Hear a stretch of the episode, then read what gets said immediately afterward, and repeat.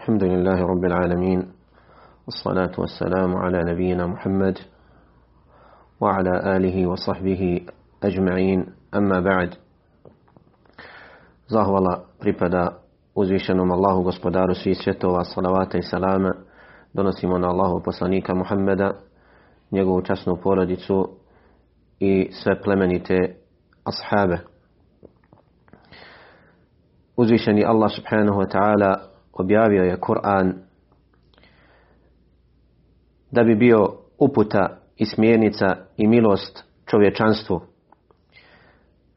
I Jelle še'nu nije objavio Kur'an da bi samo učili njegove harfove ili da bi ga pjevali kao što se pjeva pjesma, nego prvenstveni cilj objave Kur'ana je da radimo po njegovim uputama da nam Kur'an Allahova subhanahu wa ta'ala plemenita knjiga bude vodilja u našim životima. Da iz njega izlačimo propise upute i smjernice. I Đelle šanu na više ajeta u Kur'anu naređuje nam da razmišljamo o kuranskim ajetima da razmišljamo o Kur'anu. Kaže Đelle šanu afala yatadabbaruna al-Qur'an? A zašto oni ne razmisle o Kur'anu? ولو كان من عند غير الله لوجدوا فيه اختلافا كثيرا da je slučajno Kur'an od nekog drugoga, ne od Allaha subhanahu wa ta'ala, oni bi sigurno u njemu našli mnoge proturječnosti. I u drugom ajetu Jelle še'nu kaže أَفَلَا يَتَدَبَّرُونَ الْقُرْآنِ أَمْ عَلَى قُلُوبٍ أَقْفَالُهَا A zašto oni ne razmisle o Kur'anu ili je na njihovim ili su na njihovim srcima katanci? Dakle, Đelle Šanuh nas postiče da razmišljamo o Kur'anu. Da čitamo, učimo Kur'an i razmišljamo o njegovim, o njegovim smjernicama, o propisima, o uputama. Dakle, da nam Kur'an bude vodilja u životu. I kaže Đelle Šanuh, Kitabun anzalnahu ilajke mubarak. Kaže knjiga koju smo ti mi objavili je mubarak. Knjiga koja je ispunjena bereketom i dobrom i hajrom.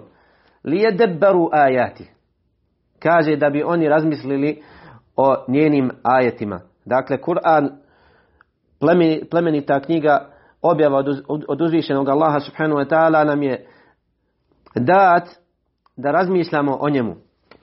Iako je također propisano da što više učimo Kur'an sa, sa ciljem ili nijetom da zadobijemo nagradu za svaki proučeni harf.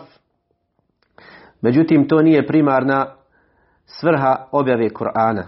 Dakle, Kur'an je objavljen da bi se radilo po njemu, da bi razmišljali o kuranskim ajetima, da bi nam Kur'an bio vodilja u našim životima.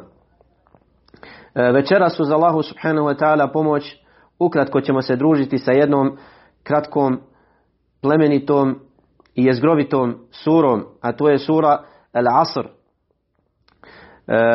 za koju je Amr ibn al-As radijallahu anhu plemeniti ashab Allahu poslanika sallallahu alaihi wasallam kako je spomenuo Hafid ibn Kathir u svom tafsiru prenoseći od Ebu Bakra al-Haraitija u njegovom dijelu Masawi al-Akhlaq kaže kada je došao kada je došao uh, Amr ibn al-As kod Musaileme al-Kadhaba pa ga je Musailima upitao šta je objavljeno šta je objavljeno vašem sahibi Dakle, prije nego što je Amr prihvatio islam, kaže objavljen unzilet alaihi suratun veđizetun beliga. Kaže objavljena mu je sura kratka, ali je zgrovita, koja u sebi nosi puno, puno i mnogo značenja. Nakon toga je Amr radijallahu anhu prihvatio islam. Dakle, opisao je ovu suru kratkom, da je to kratka sura, ali u sebi nosi mnoga značenja, kao što ćemo vidjeti večeras uz Allahu subhanahu wa ta'ala pomoć. I zato je bio običaj ashaba Allahu poslanika sallallahu alaihi wa sallam. Kada bi se e, sreli, kada bi sjeli, kada bi se družili, pa krenuli da se rastanu, da se raziđu, da svako ode svojoj kući, imali bi običaj da uče jedni drugima ovu suru. Kako je zabilježio imam Ebu Davud u svom dijelu Az-Zuhd, imam Taberi, imam Taberani u svom dijelu Al-Mu'đim Al-Awsat i drugi od Ebu Medine Edarimi radijallahu anhu kaže ashabi Allahu poslanika sallallahu alaihi wasallam imali su običaj kada se sastanu pa krenu da se rastanu da jedni drugima prouče ovu suru. Zbog čega su učili jedni drugima ovu suru? Zbog čega im je to bio običaj? Zato što ova sura u sebi nosi veličanstvena i bitna značenja i smjernice koje su neophodne muslimanu u njegovoj svakodnevnici.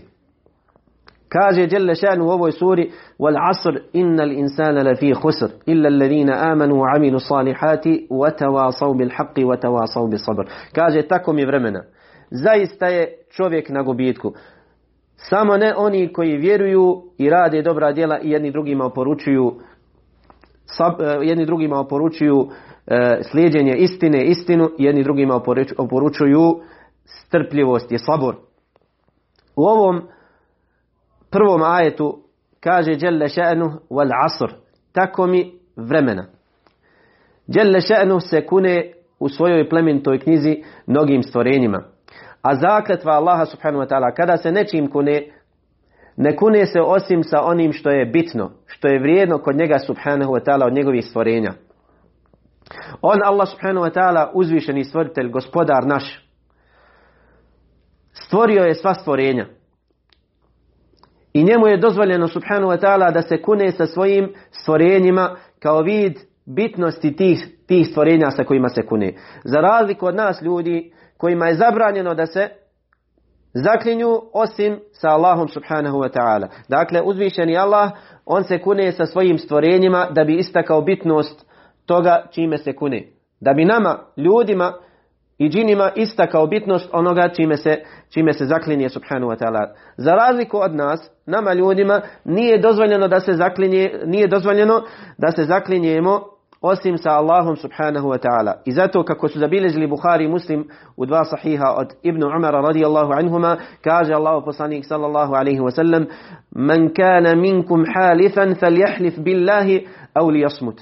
Kaže onaj među vama ko, ko želi da se zaklinje nečim, neka se zaklinje sa Allahom ili neka šuti. U drugoj predaji Abdullah ibn Umar radijallahu anhu čuo je nekog čovjeka kako se zaklinje sa Kaabom. Kaže tako mi Kaabe.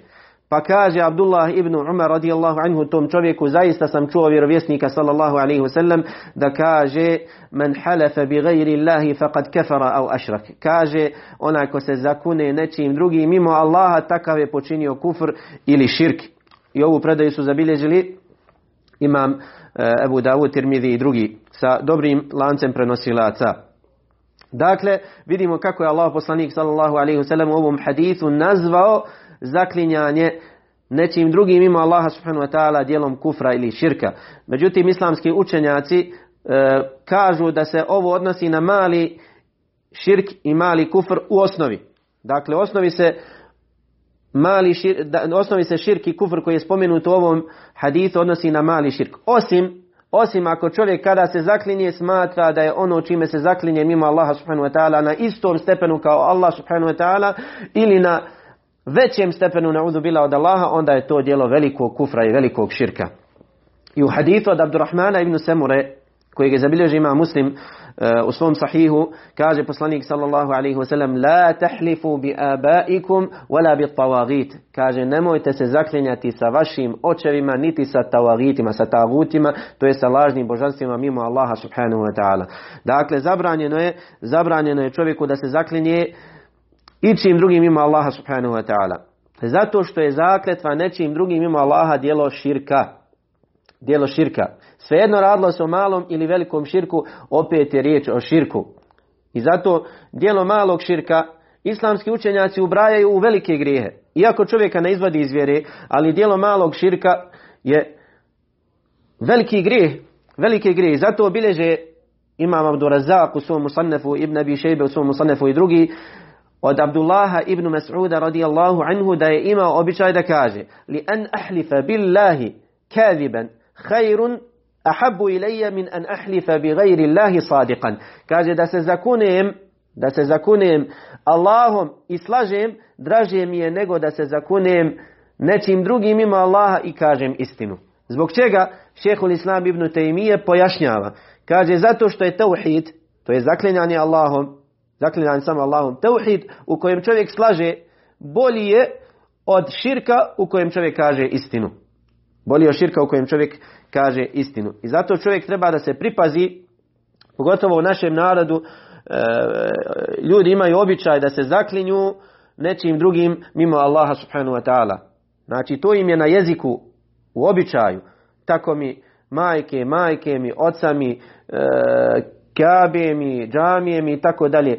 Sve to je zabranjeno, draga i poštovana braćo i sestre. Dakle, nije dozvoljeno da se čovjek zaklinje osim Allahom subhanahu wa ta'ala. Ovo navodimo i napominjemo da čovjek ne kada čita Kur'an pogrešno razumio zakletve koje su spomenute u Kur'anu. Allah se kune smokvom, kune, se e, Sinajskom gorom, kune se e, mjesecom, kune se suncem kune, i tako dalje. To su zakletve koje su dozvoljene samo Allahu subhanahu wa ta'ala, zato što on gospodar i stvoritelj tih stvari. Allah kada se zaklinje tim stvarima želi da nama da ukaže na, na, na vrijednost i bitnost tih stvari, da razmislimo o njima. U ovoj suri Đelešenu se zaklinje, zaklinje vremenom.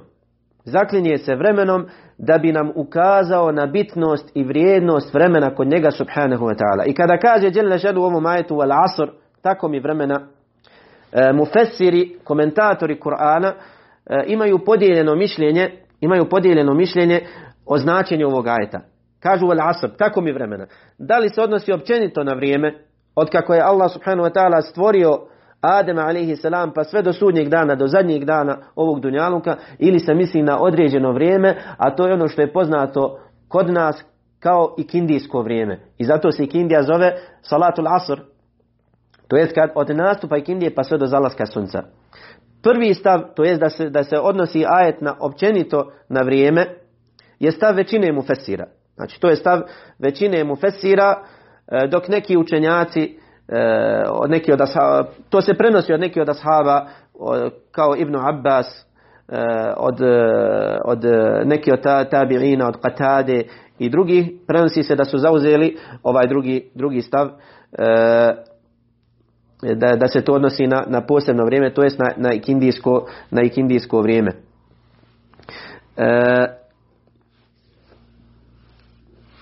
Neki tumači Kur'ana poput e, Ibnu Đarira al-Taberija, imama svih mufessira, e, smatraju da se ajet odnosi i na jedno i na drugo mišljenje, to je spajaju, pravi spoj između, između e, oba ta mišljenja. Jer prvo mišljenje obuhvata drugo mišljenje. Dakle, ako kažemo da se općenito odnosi na, na vrijeme, onda ovo drugo vrijeme to jest kindijsko vrijeme od nastupa i kindije namaza pa sve do zalaska sunca ulazi u ovo ulazi u značenje ovog prvog ovog prvog mišljenja. Bilo kako bilo dželle še'nu se ovom ajetu kune vremenom da bi nama ukazao na bitnost vremena, da znamo cijeniti vrijeme. I zato uh, Allahu poslanik sallallahu alaihi wa sallam uh, kako je zabilježio uh, imam Buhari u svom sahihu od Ibn Abbas radijallahu anhuma je rekao, kaže, ni'matani magbunun fihima kathirun minan nas. Kaže, dvije su blagodati po pitanju koji su zavarani ili prevarani, e, po pitanju kojih je prevareno ili zavarano većina ljudi. Većina ljudi su prevarani po pitanju te dvije blagodati. Koje su to dvije blagodati? Kaže, as-sihhatu wal farag. Kaže, zdravlje i slobodno vrijeme. Nezauzetost. I ovdje poslanik sallallahu alaihi wasallam koristi ovaj izraz magbunun. A gaben u arapskom jeziku se koristi kada čovjek e, prilikom trgovine neko nekog prevari. Znači trgovac prevari onog kupca i proda mu robu skuplje nego što ona zaista vrijedi. Ili proda mu robu koja sa sobom ima mahanu, koja u sebi ima mahanu. Kaže gabenehu, kaže prevario ga. Kaže poslanik sallallahu alaihi wasallam u ovom u ovom hadisu kaže ni'matani fihima kathirun kaže dvije blagodati prevarena većina ljudi sprem njih. Znači isto kao kada te neko prevari u trgovini i ti kad se vratiš kući kad nekom kažeš kupio sam ovaj mobitel ne znam nija za 100 eura kaže gdje ćeš za 100 eura? Kaže taj mobitel košta 50 eura. I onda se čovjek ufati za glavu kaže prevario me E tako je većina ljudi prevareno po pitanju ove dvije blagodati, a to je zdravlje, zdravlje i slobodno vrijeme. Zato što čovjek u vremenu ima priliku da se približi uzvišenom Allahu subhanahu wa ta'ala. Ima priliku da zadobije džennet. Kao što ima priliku da zadobije džehennem. Znači Allah subhanahu wa ta'ala ovo vrijeme koje nam je dao na korištenje, za njega će nas pitati na sunjem danu. Pitaće nas za naš život, pitaće nas za naša djela, pitaće nas za naše tijelo, pitaće nas za naše zdravlje, za naš imetak. Dakle, uzvišeni Allah subhanahu wa ta'ala dao nam je ovo vrijeme na raspolaganje, dao nam je ovo vrijeme na korištenje, pa neka svako pogleda u šta koristi, u šta koristi to svoje vrijeme. Dobro, zbog čega se subhanahu wa ta'ala kune vremenom? Onaj kada se kune, neko kada se kune nečim, kune se radi nečega. Znači nakon zakletve dolazi ono radi čega se kune. U ovoj suri Allah subhanahu wa ta'ala kaže wal asri innal insana lafi khusr. Tako mi vremena čovjek je zaista na gubitku. Čovjek je zaista na gubitku. Innal insana lafi khusr. Allah se kune vremenom da bi nam rekao ili da bi nam dao do znanja da je svaki čovjek na gubitku. Kaže Jalla šanu innal insana innal insana lafi khusr. Zaista je čovjek. Koji čovjek? Svaki čovjek. Svejedno bio muško ili žensko, bio bogataš ili siroma, bio e, snažan ili slab, dakle star ili mlad, svaki čovjek je na gubitku. Svaki čovjek je na gubitku. Čitav ljudski rod je na gubitku. Osim one koje je subhanahu wa ta'ala izuzeo iz tog gubitka, iz te propasti na sudnjem danu, a to su oni koji se okite sa četiri, četiri svojstva. To su oni koji se okite sa četiri svojstva koja su spomenuta u trećem i zadnjem ajetu ove sure. A koja su to četiri svojstva? Kaže illa ladina amenu. Samo ne oni koji vjeruju. Samo ne oni koji vjeruju. To je prvo svojstvo. Drugo svojstvo wa aminu salihat i rade dobra djela. وَتَوَاصَوْ بِالْحَقِّ i jedni drugima poručuju istinu, sljeđenje istine. وَتَوَاصَوْ بِالصَبْرِ i jedni drugima oporučuju sabor, strpljivost na tome. Prvo svojstvo koje je Allah subhanahu wa ta'ala spomenuo, svojstvo onih koji neće biti u propasti, oni koji neće biti gubitnici, oni koji nisu gubitnici, jeste da su oni oni koji vjeruju. A svima nam je poznato da vjerovanje ne biva samo da čovjek to vjerovanje očituje na svom, na svom jeziku. Dakle, da kaže ja vjerujem. Ne, nego mora u srcu iskreno da vjeruje i da to svoje vjerovanje očituje svojim jezikom i da to svoje vjerovanje potvrđuje, potvrđuje svojim dijelima kao što je e, stav e, ahli sunnata wal džemaata, učenjaka ahli sun, sljedbenika ahli sunnata wal džemaata, kada definišu iman, šta je to iman, šta je to vjerovanje, kažu vjerovanje je da čovjek vjeruje u srcu i da svoje vjerovanje potvrđuje jezikom i da da svoje vjerovanje očituje jezikom i da svoje vjerovanje potvrđuje, potvrđuje svojim djelima. Kažu uh, al imanu qawlun wa amalun wa i'tiqad. Kaže vjerovanje je riječ, izgovaranje vjerovanja, šehadata i sve ono što mora čovjek da izgovori od vjerovanja i vjerovanje u srcu, znači ubjeđenje u srcu i djela, činjenje djela. I zato nezamislivo je da čovjek kaže ja vjerujem jezikom i ali u srcu, u srcu ne, nije ubijeđen u to što govori. Takav čovjek se naziva, smatra licemjerom. Takav čovjek se naziva licemjerom. Znači pretvara se pred drugima i kaže jezikom da vjeruje, ali u stvarnosti ne vjeruje u srcu, e, ne vjeruje u to što govori. Ili da čovjek kaže ja vjerujem u srcu i zaista vjeruje u srcu i jezikom svojim očituje, međutim kada treba da primijeni to vjerovanje u praksu, ne želi da primijeni. Takav laže, takav laže da vjeruje, takav laže da vjeruje u srcu i laže njegovo znači vjerovanje nije potpuno, nije vjerovanje iskreno u srcu i ne govori svojim jezikom istinu kada kaže da vjeruje. Dakle, mora da dijelima potvrdi, mora da dijelima potvrdi svoje, svoje vjerovanje. E, vjerovanje ne biva vjerovanjem osim uz ispravno, ispravno znanje. Dakle, niko nije ispravno vjerovao osim što ga je Allah subhanahu wa ta'ala prije toga počastio ispravnim znanjem. Jer ne može čovjek vjerovati ispravno ako ne zna u šta treba da vjeruje i na koji način treba da vjeruje. I zato e, kada kaže Đelle šenu ovom ajetu illa ledina amenu, samo ne oni koji vjeruju, na prvo mjesto u značenje tog ajeta, na prvom mjestu u značenje tog ajeta ulazi da čovjek nauči svoju vjeru. To jest šerijatsko znanje. Al ilm. Znači da, da spozna to vjerovanje, zatim da u njega povjeruje. Znači na prvom mjestu, na prvom mjestu dolazi spoznaja.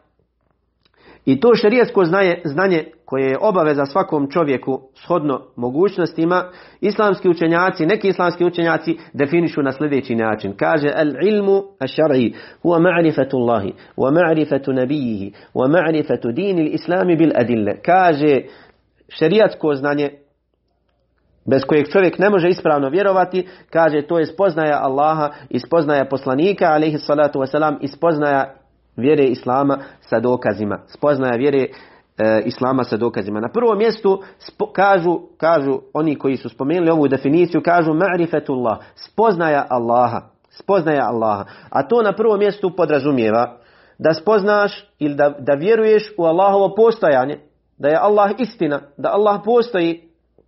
Zatim da vjeruješ da je Allah subhanahu wa ta'ala stvoritelj svega što postoji da je on uzvišeni gospodar, da je on u čijem je posjedu sve, onaj koji naređuje, onaj koji zabranjuje, dakle uzvišeni gospodar, koji je stvoritelj svega i koji svime upravlja. Zatim da vjeruješ u Allahova subhanahu wa ta'ala svojstva, da vjeruješ u Allahova subhanahu wa ta'ala lijepa imena, da spoznaš Allaha putem njegovih lijepih imena i uzvišenih svojstava.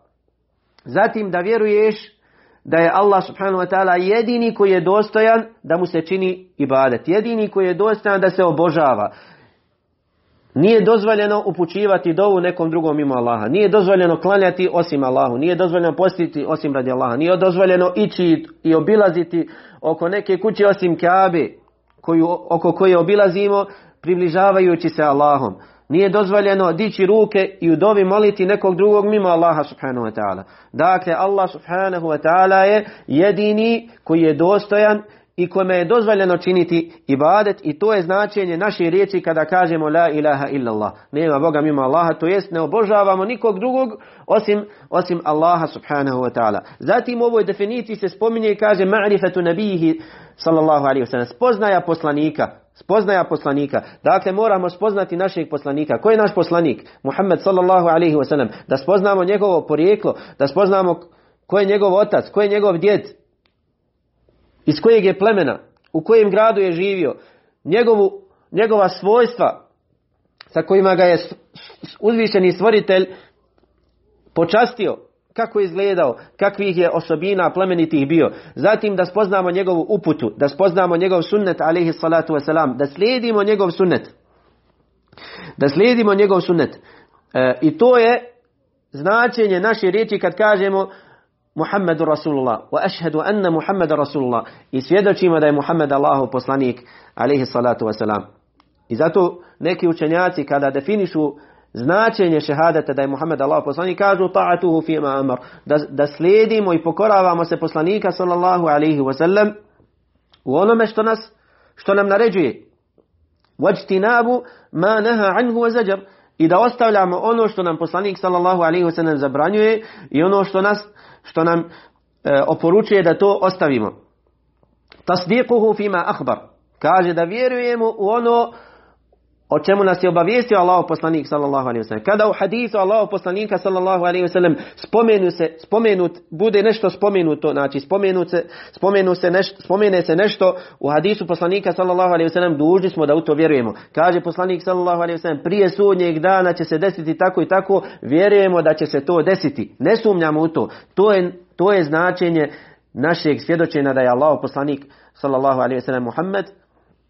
Dakle, da vjerujemo u ono o čemu nas obavještava, da vjerujemo u njegov haditha, u njegov sunnet, da je to istina i da je u tome sreća i na dunjalku i na ahiretu, zatim da slijedimo njegove naredbe, da se klonimo njegovih zabrana i da ne obožavamo Allaha subhanahu wa ta'ala osim onako kako nam je on to propisao. Dakle, da ne uvodimo u vjeru novotarije, da e, ne, ne, ne praktikujemo ono što je suprotno njegovom sunnetu alihi salatu wasalam. Zatim, treća stvar koja je spomenuta u ovoj definiciji jeste šta? Ma'rifatu dini islami bil adille. Kaže da spoznamo vjeru islam sa dokazima. Spoznaja vjere islama. Dakle, da spoznamo koji su to ruknovi islama, koji su to šartovi islama. Bez kojih čovjek ne može biti musliman. Znači moraš da spoznaš značenje dva šehadeta. Moraš da naučiš da klanjaš, moraš da naučiš da postiš, moraš da naučiš da daje zekat, ako si od onih koji su dužni dati zekat. Moraš da naučiš kako se obavlja hađ, ako si u mogućnosti da odeš na hađ. Moraš dakle da naučiš osnovne stvari vezane za islam, osnovne propise islama.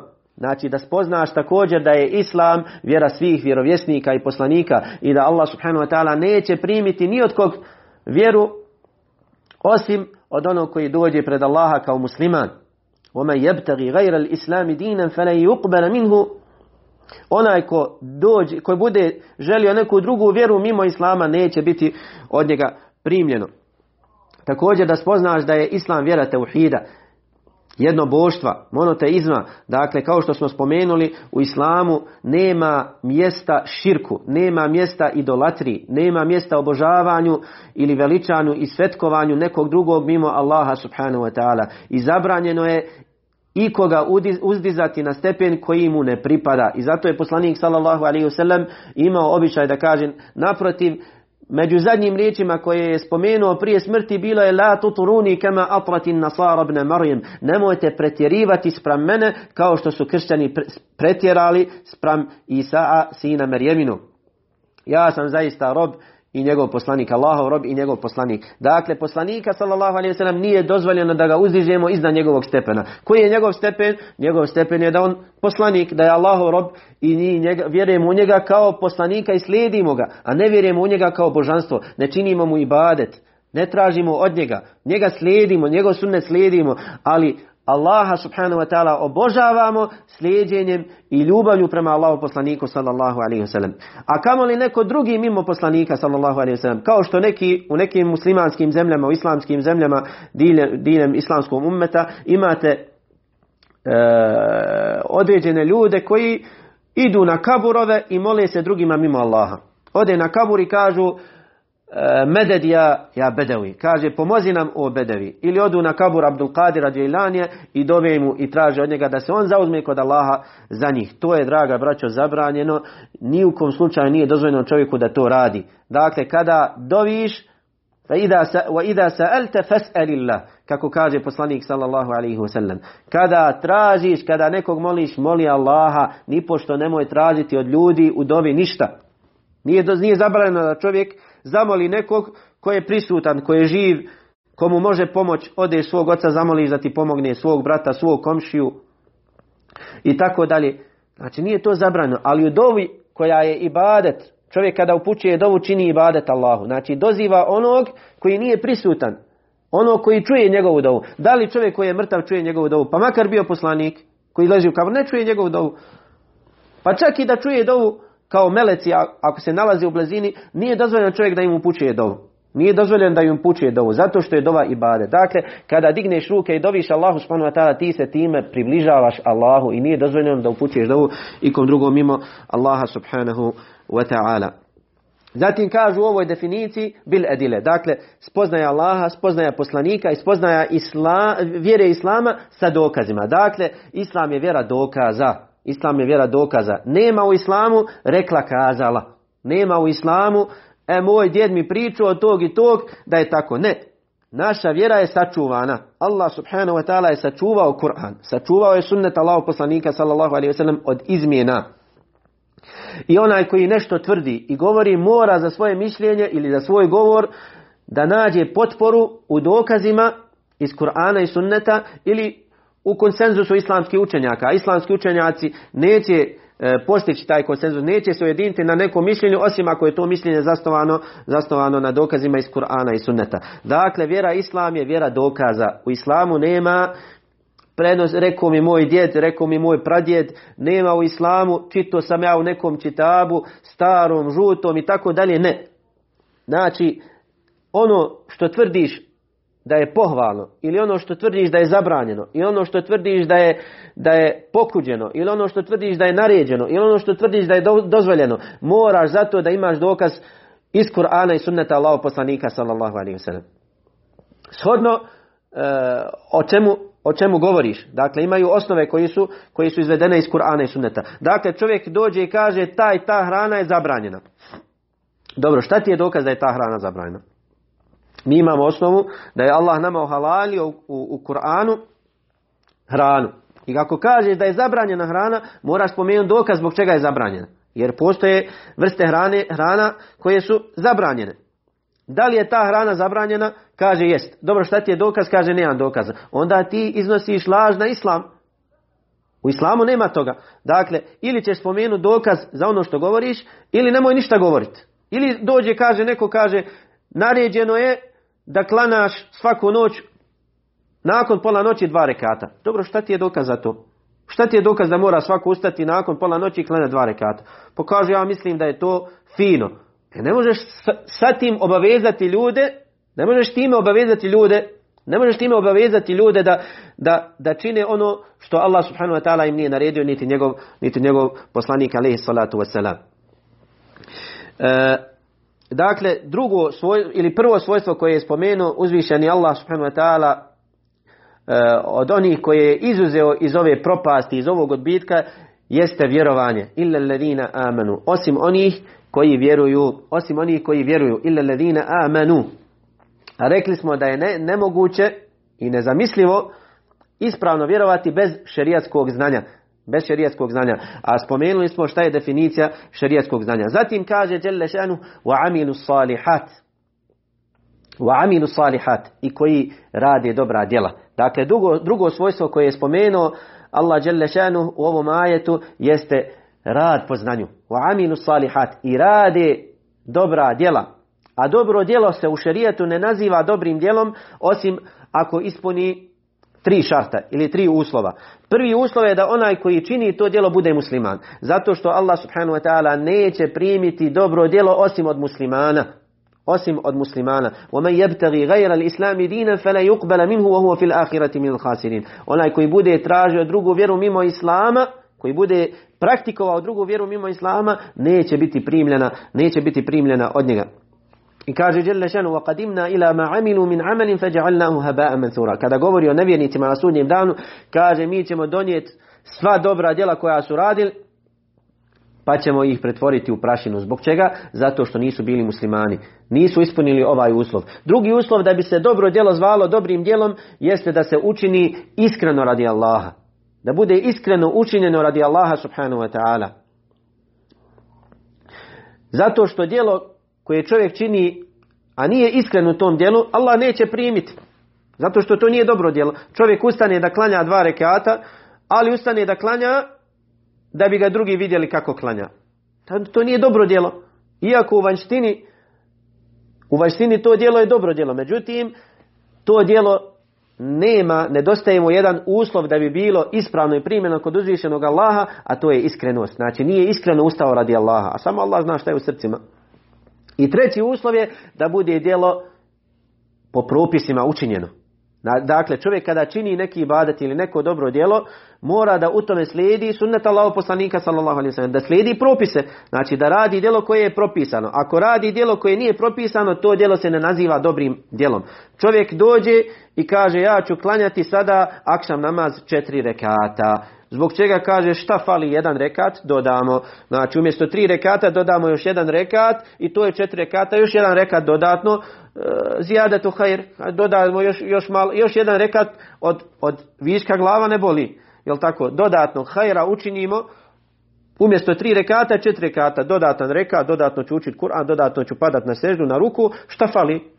Hajr, dobro, je li ispravno njegovo djelo? Nije ispravno. Zbog čega nije ispravno? Zato što nije uradio djelo po propisima. Propis je kojeg je propisao uzvišeni Allah da se klanja akšam namaz tri rekata. I kad bi klanjao sto rekata neće mu biti primjeno. Kada bi klanjao jedan rekat neće biti od njega primjen. Primjen će biti samo ako ga klanja taj namaz akšam tri rekata. Dakle, mora činiti djela po propisima. Ili dođe čovjek kaže hoću da klanjam sabahski sunnet, šest rekata. Šta fali? Još četiri rekata dodatno da me Allah nagradi da imam još veći sevap. Je li ispravno? Nije ispravno. Dakle, da bi dobro djelo bilo dobrim, da bi dobro djelo bilo dobrim djelom, da bi se smatralo dobrim djelom, mora da ispuni ova tri uslova. Prvi uslov je da onaj koji ga čini bude musliman, jer od nemuslimana, kada bi ustao sada kršćanin ili, ili vatropoklonik ili bilo ko drugi, ustao da klanja namaz, a nije prihvatio islam, ne vjeruje da je Muhammed sallallahu alaihi sallam Allahov poslanik, i ustane i klanja dva rekata, hoće li biti to, taj namaz od njega primljen, neće biti primljen. Zbog čega? Zato što nije musliman. Allah neće primiti dobra djela osim od muslimana. Drugi uslov, da bude iskren u svom, u svom ibadetu, kada čini to djelo, ustane da bi ga vidio direktor firme, da bi ga vidio komšija i tako dalje, neće mu biti primjeno dobro djelo.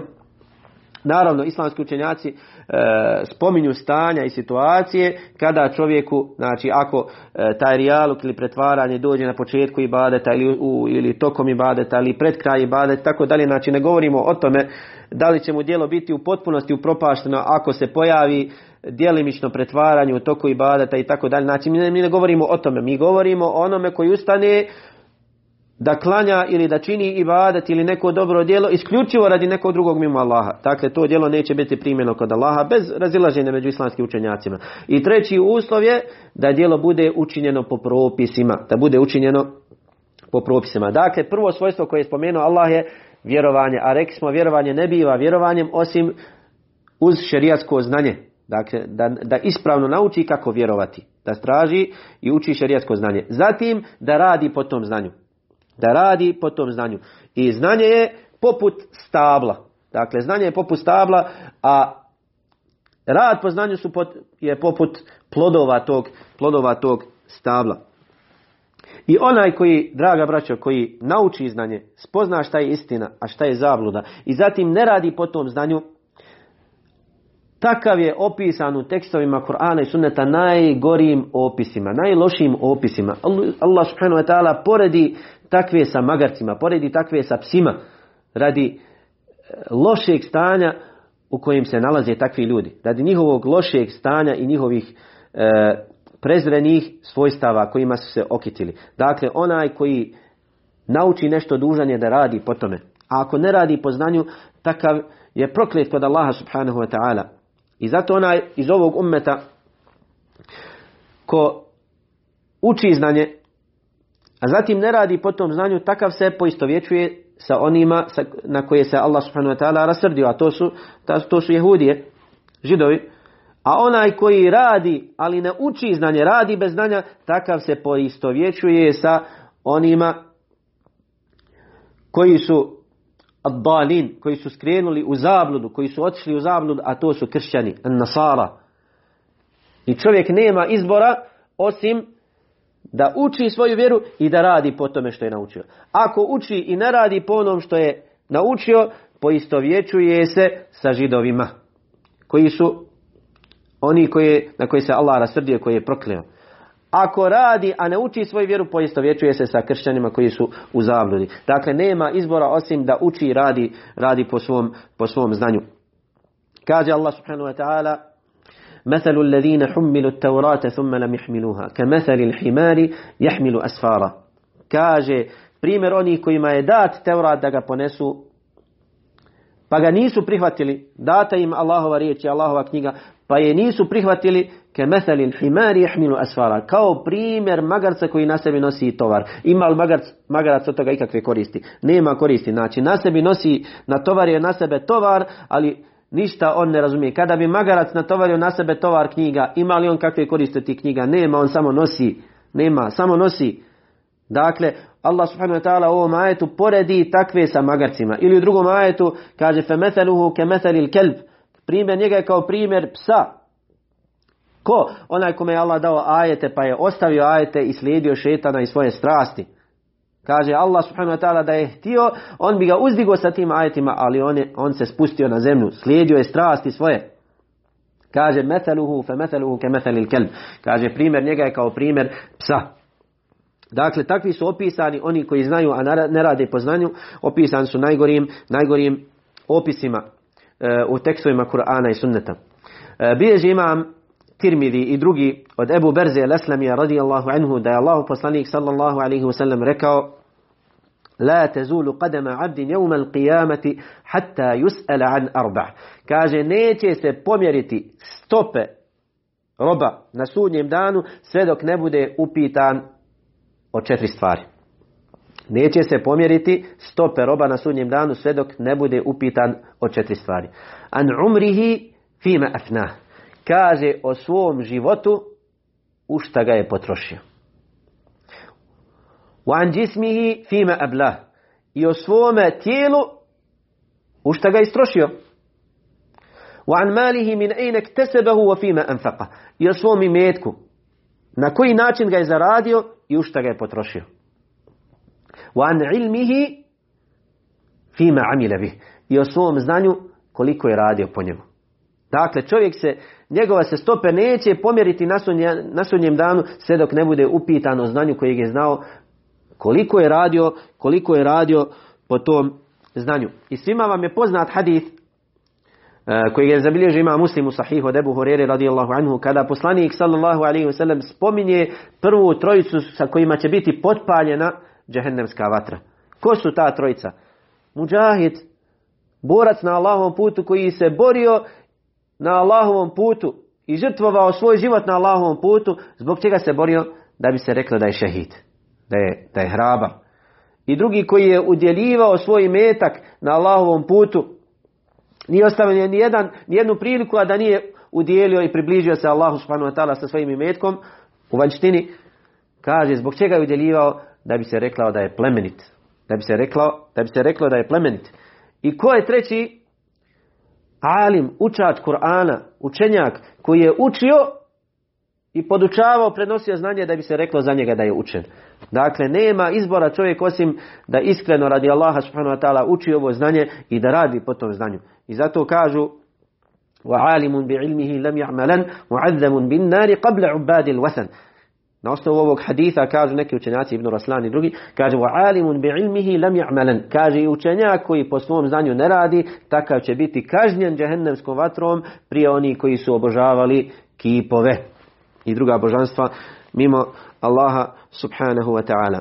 I bilježi imam Bezzar u svom musnedu od Ebu Brze Leslamija radijallahu anhu također da je rekao Allah poslanik sallallahu alaihi wa sallam Mathalu alladhi يعلم الناس خيرا وينسى نفسه كمثل الفتيلة يضيء على الناس ويحرق أو تحرق نفسها kaže primjer ono koji podučava druge hajru a zaboravlja sebe je kao primjer fitila kao primjer svijeće fitila koji drugima sija i svijetli ali sebe topi i sebe uništava i pali e, zatim Treće svojstvo koje je spomenuo Allah subhanahu wa ta'ala, svojstvo onih koji neće biti gubitnici ili oni koji nisu gubitnici na dunjalku, ani na ahiretu, su oni koji jedni drugima oporučuju istinu. وَتَوَاصَوْ بِالْحَقِّ Jedni drugima oporučuju istinu. To jest, nauče šta je istina. Zatim rade po tom znanju i druge pozivaju u istinu. Druge pozivaju to znanje. Znači, na prvom mjestu nauče šerijatsko znanje, shodno mogućnostima. Zatim rade po tom znanju i druge pozivaju. Čine davet. I pozivanje drugih u hajer, to je put Allahovi poslanika i vjerovjesnika. Allah poslanik sallallahu alaihi wa sallam u hadithu kod imama muslima u sahihu od, od Tamima ad-Darija radijallahu anhu kaže ad-dinu nasiha, ad-dinu nasiha, ad-dinu nasiha. Kaže vjera je savjet, vjera je savjet, vjera je savjet. Tri puta ponavlja Allah poslanik sallallahu Kulna limen ja Rasulallah. Pitali smo kome o Allahu poslaniće? Lillahi, wali kitabihi, wali rasulihi, wali a'immati muslimina wa ammatihim. Kaže Allahu i njegovom poslaniku, Allahu i njegovoj knjizi i njegovom poslaniku i predvodnicima muslimana i običnom narodu. Dakle, vjera Islam je vjera nasihata, vjera savjetovanja, vjera daveta, vjera pozivanja međusobnog u hajr. Neki danas žele da predstave islam kao da ili da predstave pozivanje drugih u hajr, da je to ulaženje u tuđu privatnost. Pa kada vidiš nekoga da čini nešto što je loše i opomeneš ga, kažeš brate ostavi to, sestro ostavi to, to nije dozvoljeno, to je zabranjeno, Allah to ne voli, kaže šta tebe briga. To se tebe ne tiče. To je moja privatna stvar i tako dalje. Toga nema u islamu. Dakle, islam je vjera međusobnog savjetovanja. Ako vidiš nekoga da griješi, opozori ga na najljepši mogući način, posavjetuj ga. E, dakle, ovisno ko je taj koji čini to, to zlo, da li ga možeš nas samo savjetovati ili ne, da li će od tebe prihvatiti ili ne, da li nekog drugog da oporuči, oporučiš da ga posavjetuje zato što se nada da će on, da će poslušati njegov savjet i tako dalje. Znači, učenjaci su to pojasnili u tančina, ima to tome vjerojatno mnoga predavanja od naših uvaženih profesora i daija. Dakle, ne govorimo o tome, govorimo o osnovi, a to je da je islam vjera pozivanja drugih u hajr. وَتَوَاسَوْ بِالْحَقِّ I jedni drugima poručuju istinu. Dakle, ako želiš da budeš od onih koji neće biti gubitnik na, na dunjalku i na ahiretu i od onih koji će se spasiti, propasti na sudnjem danu, moraš da budeš od onih koji drugima poručuje istinu. Bez toga ne ide. Bez toga ne ide. Dakle, ako naučiš šta je istina i radiš po tome, ali ne pozivaš druge u hajr, nećeš biti od onih koji su se spasili. Znači nije dozvoljeno samo naučiš i radiš za sebe i šta te briga za druge. Ne ide tako, moraš druge da pozivaš. Moraš druge da pozivaš. وَاتَّقُوا فِتْنَةً لَا تُصِيبَنَّ الَّذِينَ ظَلَمُوا مِنْكُمْ خَاصًا Bojte se fitne, smutnje koja neće pogoditi, ne, koja neće pogoditi samo one koji su učinili nepravdu. Dakle, ako vidiš nekog da griješiš od potpunosti tvog imana i ljubavi prema njemu, jeste da ga, da ga posavjetuješ i da ga pozoveš da ostavi, ostavi griješenje. Kako kaže poslanik sallallahu alejhi ve sellem: "La yu'minu ahadukum hatta yuhibba li akhihi ma yuhibbu li nafsi." Niko od vas neće biti potpuni vjernik sve dok ne bude volio svom bratu ono što voli i sebi. Je li voliš sebi da slijediš istinu? Je li voliš sebi da se spasiš kazne na sudnjem danu? Voliš? Onda voli to isto i svom bratu i pozovi ga da ostavi ono što je loše ili da radi ono što je dobro ako ga, ako ga ne radi. I kaže Jelle šanu, وَمَنْ أَحْسَنُ قَوْلًا مِمَّنْ دَعَا إِلَى اللَّهِ وَعَمِلَ صَالِحًا وَقَالَ إِنَّنِي مِنَ الْمُسْلِمِينَ Ko je onaj koji bolje govori? Men ahsanu qawlan. Ko je taj koji ljepše govori? Mimmen da'a ila Allahi. Od onog koji poziva Allahu. Wa amila salihan. I radi dobra djela. I govori inneni minad muslimin. Ja sam zaista od muslimana. Znači, nema boljeg od toga. Nema boljeg od onog koji se bavi davom. Nema boljeg od onog koji podučava druge hajru. Nema boljeg od onog koji poziva na dobro i odvraća od zla. Ti robovi su najdraži kod uzvišenog Allaha subhanahu wa ta'ala. Po tekstu Kur'ana, po slovu Kur'ana, takvi ljudi su najbolji kod Allaha. Men ahsanu qawla. Ko, ko ljepše govori? Čiji je govor ljepši od onog koji poziva Allahu i radi dobra djela i kaže ja sam od muslimana. Kaže Jelle šan, kul hadihi sabili. Reci ovo je moj put. Ad'u ila Allah. Ala basiratin ana wa man ittaba'ani. Reci o Muhammede. Allah subhanahu wa ta'ala naređuje poslaniku sallallahu alejhi. Kul hadihi sabili. Reci o Muhammede obavijesti, obznani ljudima. Hadihi sabili. Ovo je moj put. Šta je tvoj put? Ad'u ila Allah. Šta je njegov put? Ad'u ila Allah. Pozivam Allahu. To je put Allahu poslanika sallallahu alejhi ve sellem. Put dave. Put dave. Ala basira. Dave, ali kako? Ala basira. Na jasnoj spoznaji, na jasnom znanju. Dobro, kažeš to je put poslanika sallallahu sellem. To nas ne obuhvata. Ne. Ana wa man. Ja i oni koji me slijede. To jest od potpunosti tvog slijedjenja Allahu poslanika sallallahu alaihi wasallam jeste da se baviš davom, da pozivaš druge na pravi put sa jasnim znanjem. Dakle, na prvom mjestu naučiš, zatim radiš po znanju, zatim druge, druge pozivaš. I Đelle šenu naređuje u Kur'anu davu, ud'u ila sabili rabbik, poziva na, svu, na put svoga gospodara. bil hikmeti wal mau'izati hasana Vola vođadilhum billetihi ahsan. Kaže, poziva na put svoga gospodara sa mudrošću i lijepim savjetom i nemoj sa njima raspravljati osim na najljepši način. Dakle, onaj koji poziva druge mora da se okiti sa lijepim ahlakom i da na najljepši mogući način poziva druge u, u dobro. E, kaže Đelešanu kada su pitanju ahlu kitabi, kal, وَلَا تُجَادِلُوا أَهْلَ الْكِتَابِ إِلَّا بِالَّتِهِ أَحْسَنُ Nemojte se raspravljati i polemesati sa ahlu kitabijama, sa kršćanima i židovima, illa billatihi ahsan, osim na najlepši mogući način. Dakle, onaj koji poziva druge u hajr ili poziva na dobro i odvraća od zla, mora prije toga da nauči na koji način da poziva.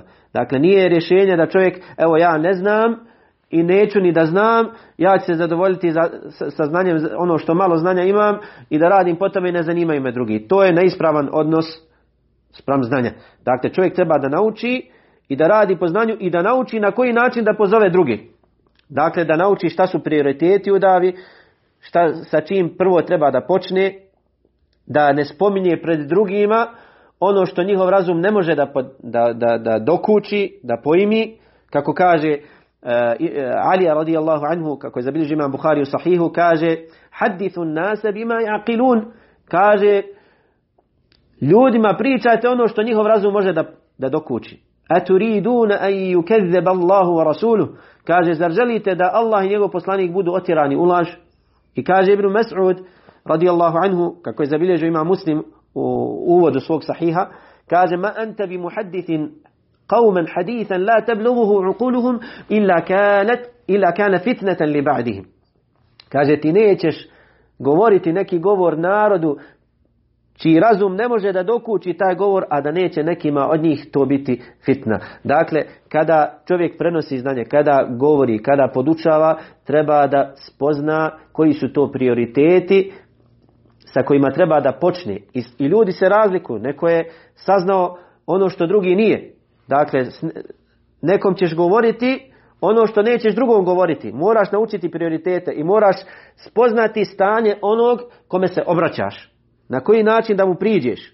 Je li isto raspravljati sa kršćanom ili sa muslimanom koji je griješnik? Nije.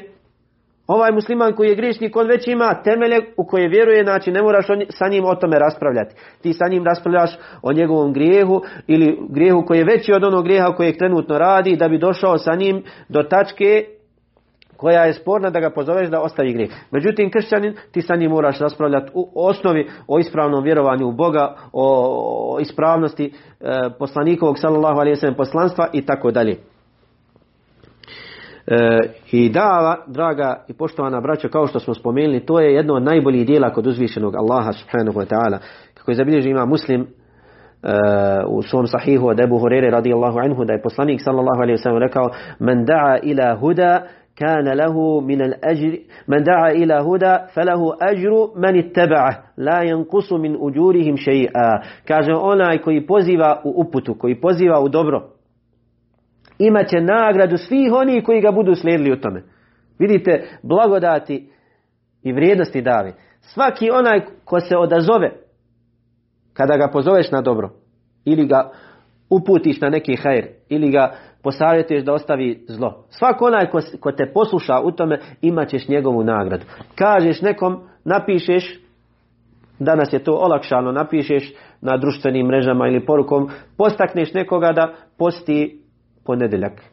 U nedjelju navečer napišeš poruku, od sunneta je postiti ponedjeljak i svako onaj koji posti imat ćeš njegovu nagradu. Koji tvojim sebebom zaposti taj dan imat ćeš njegovu nagradu bez da se njima umanji od njihove nagrade. Dakle, oni će imati potpunu nagradu, a ti ćeš imati nagradu svih onih koji te budu slijedili u dobru u koje pozivaš.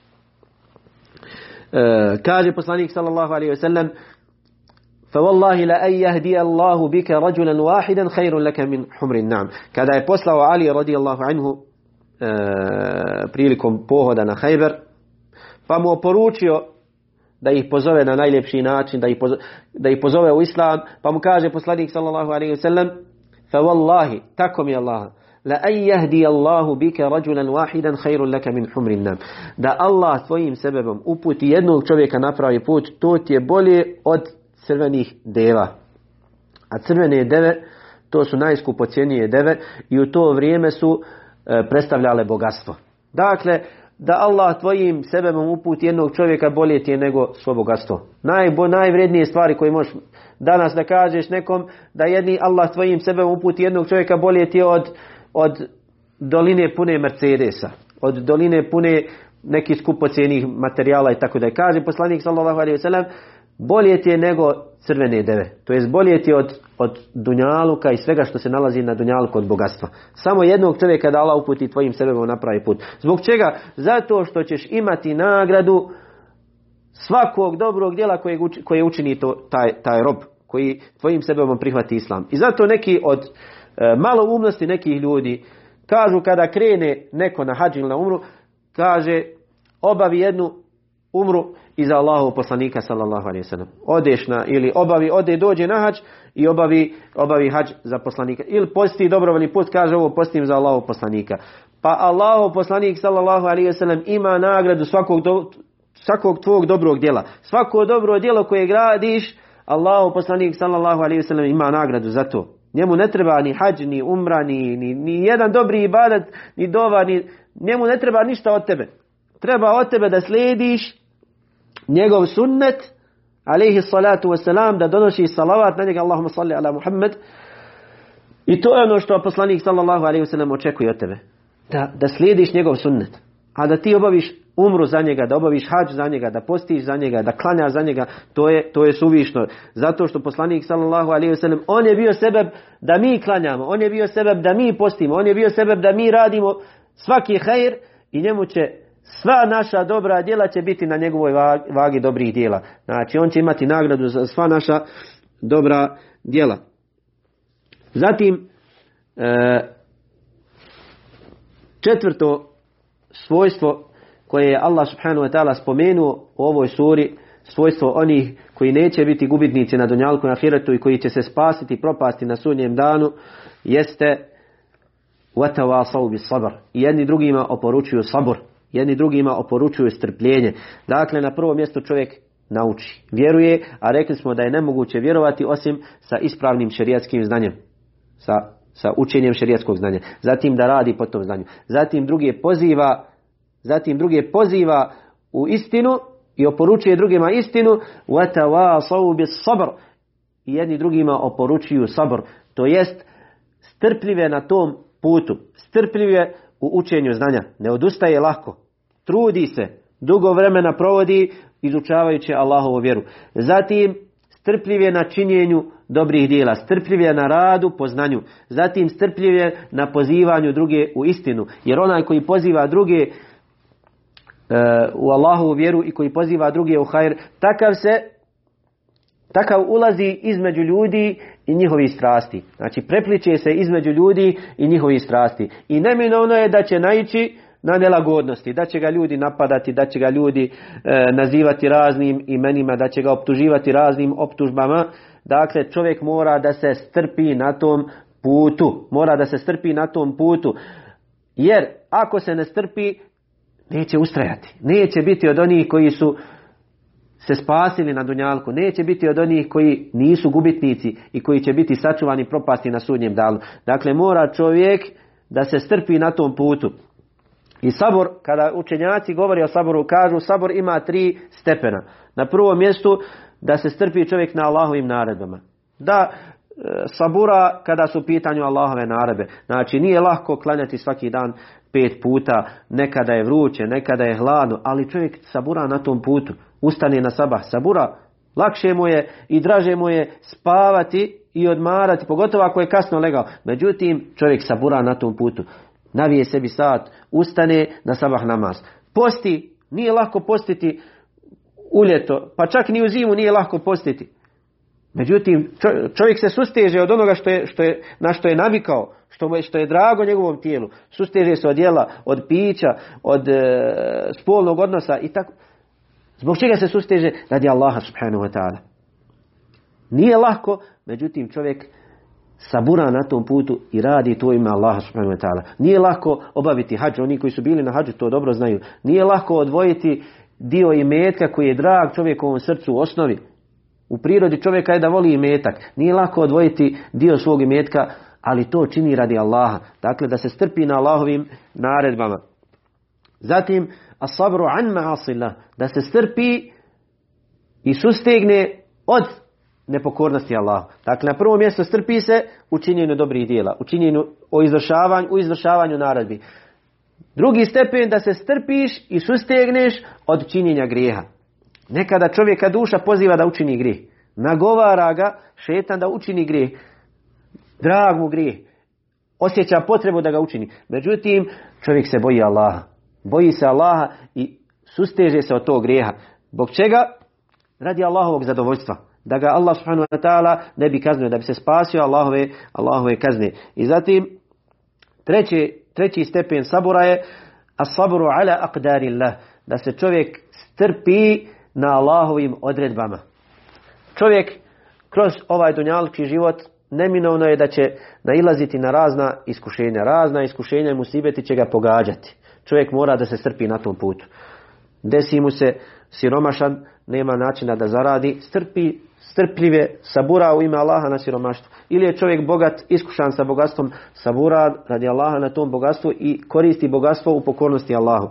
Čovjek izgubi dijete, e, desi mu se e, saobraćajna nesreća, e, umre mu otac, mati, izgori mu, desi mu se požari, tako da razna iskušenja čovjeka pogađaju, neminovno svakog od nas pogađaju iskušenja i pogađat će nas do smrti gubljenje voljenih osoba, strah, neimaština i tako dalje. Čovjek, to su Allahove odredbe i Allah najbolje zna šta je za koga dobro. Neminovno je u tome hajr i dobro za nas. Zato što Allah subhanahu wa ta'ala nikoma ne određuje nešto osim uz mudrost. Sva Allahova djela i sva Allahova odredba je, je zasnovana na mudrošću. Je zasnovana na mudrosti. E, I, I ako čovjek se strpi na tim stvarima, znači strpi se u izvršavanju Allahovih naredbi, strpi se e, u nečinjenju grijeha, strpi se na Allahovoj odredbi, pa makar bila i, i, i gorka, makar bila i žestoka po njega, strpi se u ime Allaha i zadovoljan Allahovom odredbom, takav čovjek je na najvećem stepenu kod uzvišenog Allaha subhanahu wa ta'ala. I zato kaže e, šehol Islam ibn Taymiye kaže bis sabri wal yaqin tunalu imamatu fid din kaže sa sabor, uz sabor, strpljenje i jakim, čvrstu vjeru u Allaha subhanahu wa ta'ala, čovjek postaje predvodnik drugima u vjeri. Postaje imam drugima u vjeri. Predvodi druge u hajru. Predvodi druge u hajru. Kako? Sa saborom i jakinom. O saboru smo sad spomenuli. Jakin je ovo što smo prethodno spomenuli. Da naučiš ispravno vjerovanje, da naučiš kako vjerovat, da čvrsto vjeruješ, da radiš po tome, da drugi pozivaš. To je jakin. To je čvrsto ubjeđenje stepen čvrstog ubjeđenja. I ako još pored toga si strpljiv na tom putu, ti postaješ predvodnik, predvodnik drugima u vjeri.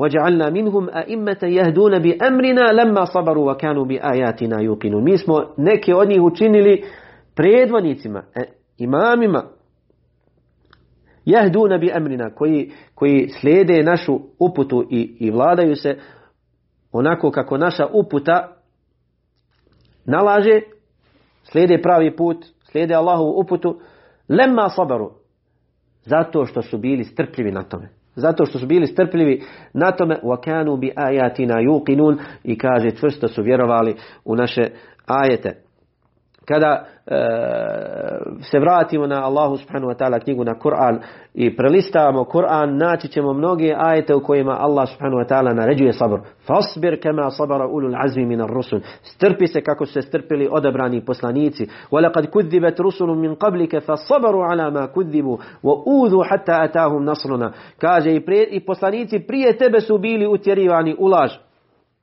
Fasabaru ala ma uzu. I pa su bili strpljivi na azijetu koji ih je pogađao. Hatta atahum nasruna. Fasabaru ala ma kuzibu. Bili su strpljivi na utjerivanju ulaži. Zato što su i drugi utjerivali ulaž. Wa uzu hatta atahum nasruna. Kaže i bili su uznemiravani sve dok nije došla pomoć od nas. I neminovno je da će Allah subhanahu wa ta'ala pomoći svoje iskrene robove koji su strpljivi, koji su strpljivi i ustrajni, ustrajni na pravom putu. Kaže poslanik sallallahu alaihi wa sallam Inna nasra ma'a sabr. Zaista je pobjeda i pomoć sa saburom. Inna Allaha ma'a sabirin. Allah je uz one koji su strpljivi, uz, oni su, uz one koji su sabirun, koji, koji trpe i saburaju na Allahovom putu. E, to je ukratko, ukratko značenje ove sure. Može se e, još nadugo i naširoko govoriti o značenjima ove sure. Ovo je samo kratki presjek e, značenja ove sure. I, i, I, sada možemo da dokučimo zbog čega su ashabi Allahu poslanika sallallahu alejhi ve imali običaj jedni drugima da prouče ovu suru kada se rastaju nakon, nakon sastanka. Da bi jedni druge napomenuli na ova plemenita značenja. Da čovjek ne može se spasiti, propasti na sudnjem danu osim ako nauči šta je pravi put, ako nauči ispravno vjerovanje i ako vjeruje i ako radi po znanju i druge poziva u istinu i sabura na tom putu. I zato kaže imam Šafija Uh, Allah mu se smilovao, kaže لو تدبر الناس هذه السورة لكفتهم Kaže, ljudi kada bi razmislili o ovoj suri i njenim značenjima, ona bi im bila dovoljna. Molim Allaha subhanahu wa ta'ala da ove riječi budu dokaz za nas, a ne protiv nas. A naša posljednja dova je Alhamdulillahi Rabbil Alamin Wassalatu wassalamu ala nabijina Muhammadu wa ala alihi wa sahbihi ajma.